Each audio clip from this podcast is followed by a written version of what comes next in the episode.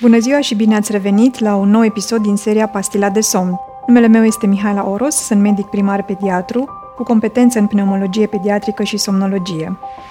Acest episod este susținut de Lindegaz România.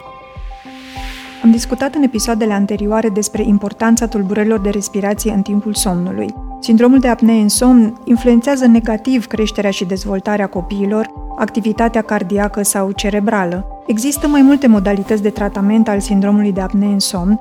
Una dintre acestea este terapia CPAP, cu ameliorarea semnificativă a consecințelor sindromului de apnee în somn despre care am discutat în detaliu în episoadele anterioare. La persoanele diagnosticate cu apnee în somn, la care nu s-a obținut o rezoluție completă prin alte metode de tratament, cum ar fi scăderea în greutate sau chirurgia urele, sau la persoanele care au o contraindicație fermă pentru tratamentul chirurgical, terapia cu SIPAP la domiciliu în timpul somnului, adică terapia cu presiune pozitivă continuă, reprezintă o opțiune atât pentru adulți cât și pentru copii.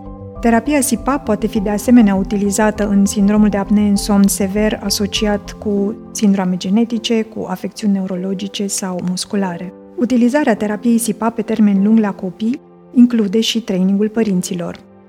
Aparatul SIPAP, adică aparatul cu presiune pozitivă continuă, folosit în terapia apneei de somn, se poate folosi așadar atât la copii cât și la adulți.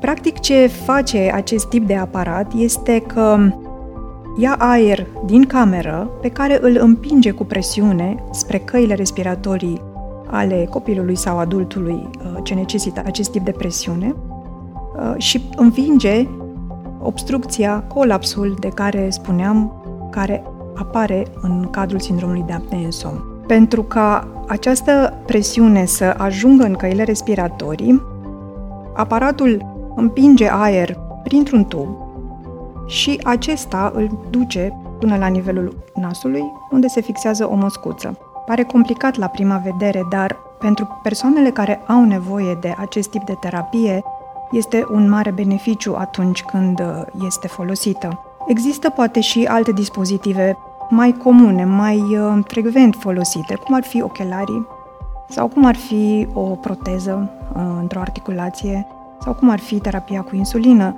Dacă stăm să ne gândim, acestea ar fi chiar mai invazive decât terapia SIPAP, care este, prin definiție, non-invazivă, adică nu introducem nimic în căile respiratorii.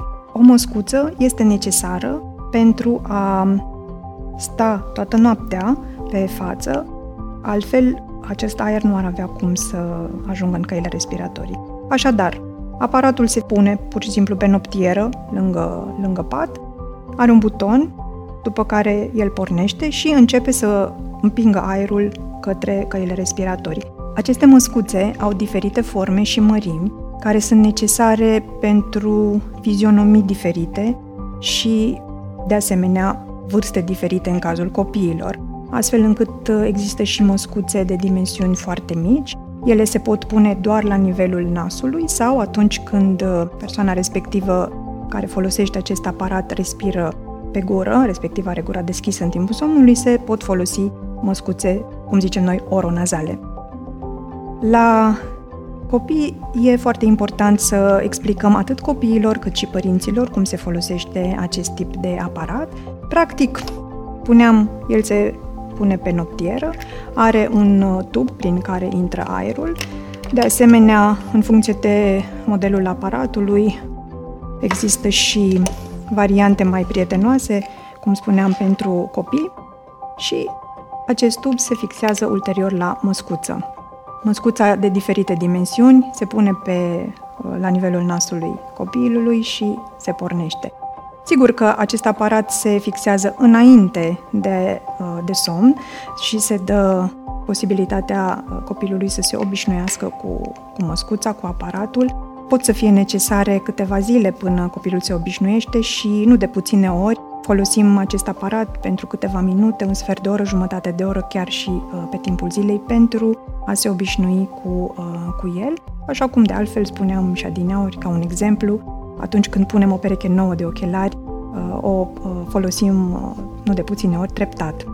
Atunci când aparatul are o singură presiune, spunem că vorbim de un aparat cu presiune pozitivă continuă. Există și tipuri de aparate care au două tipuri de presiune și pe care le folosesc um, copiii sau adulții cu diferite sindrome genetice, cu afecțiuni neuromusculare, cu așa numita hipoventilație în timpul somnului și atunci vorbim de un aparat BIPAP, adică cu două presiuni. Există și uh, aparate cu diferite alte setări, dar acestea sunt cele mai comune și cele mai uh, folosite uh, la domiciliu. Pentru o eficiență cât mai bună, este bine ca acest aparat să fie folosit cât mai multe ore pe parcursul nopții, dacă se poate întreaga noapte. Vă mulțumesc pentru atenție și pe curând!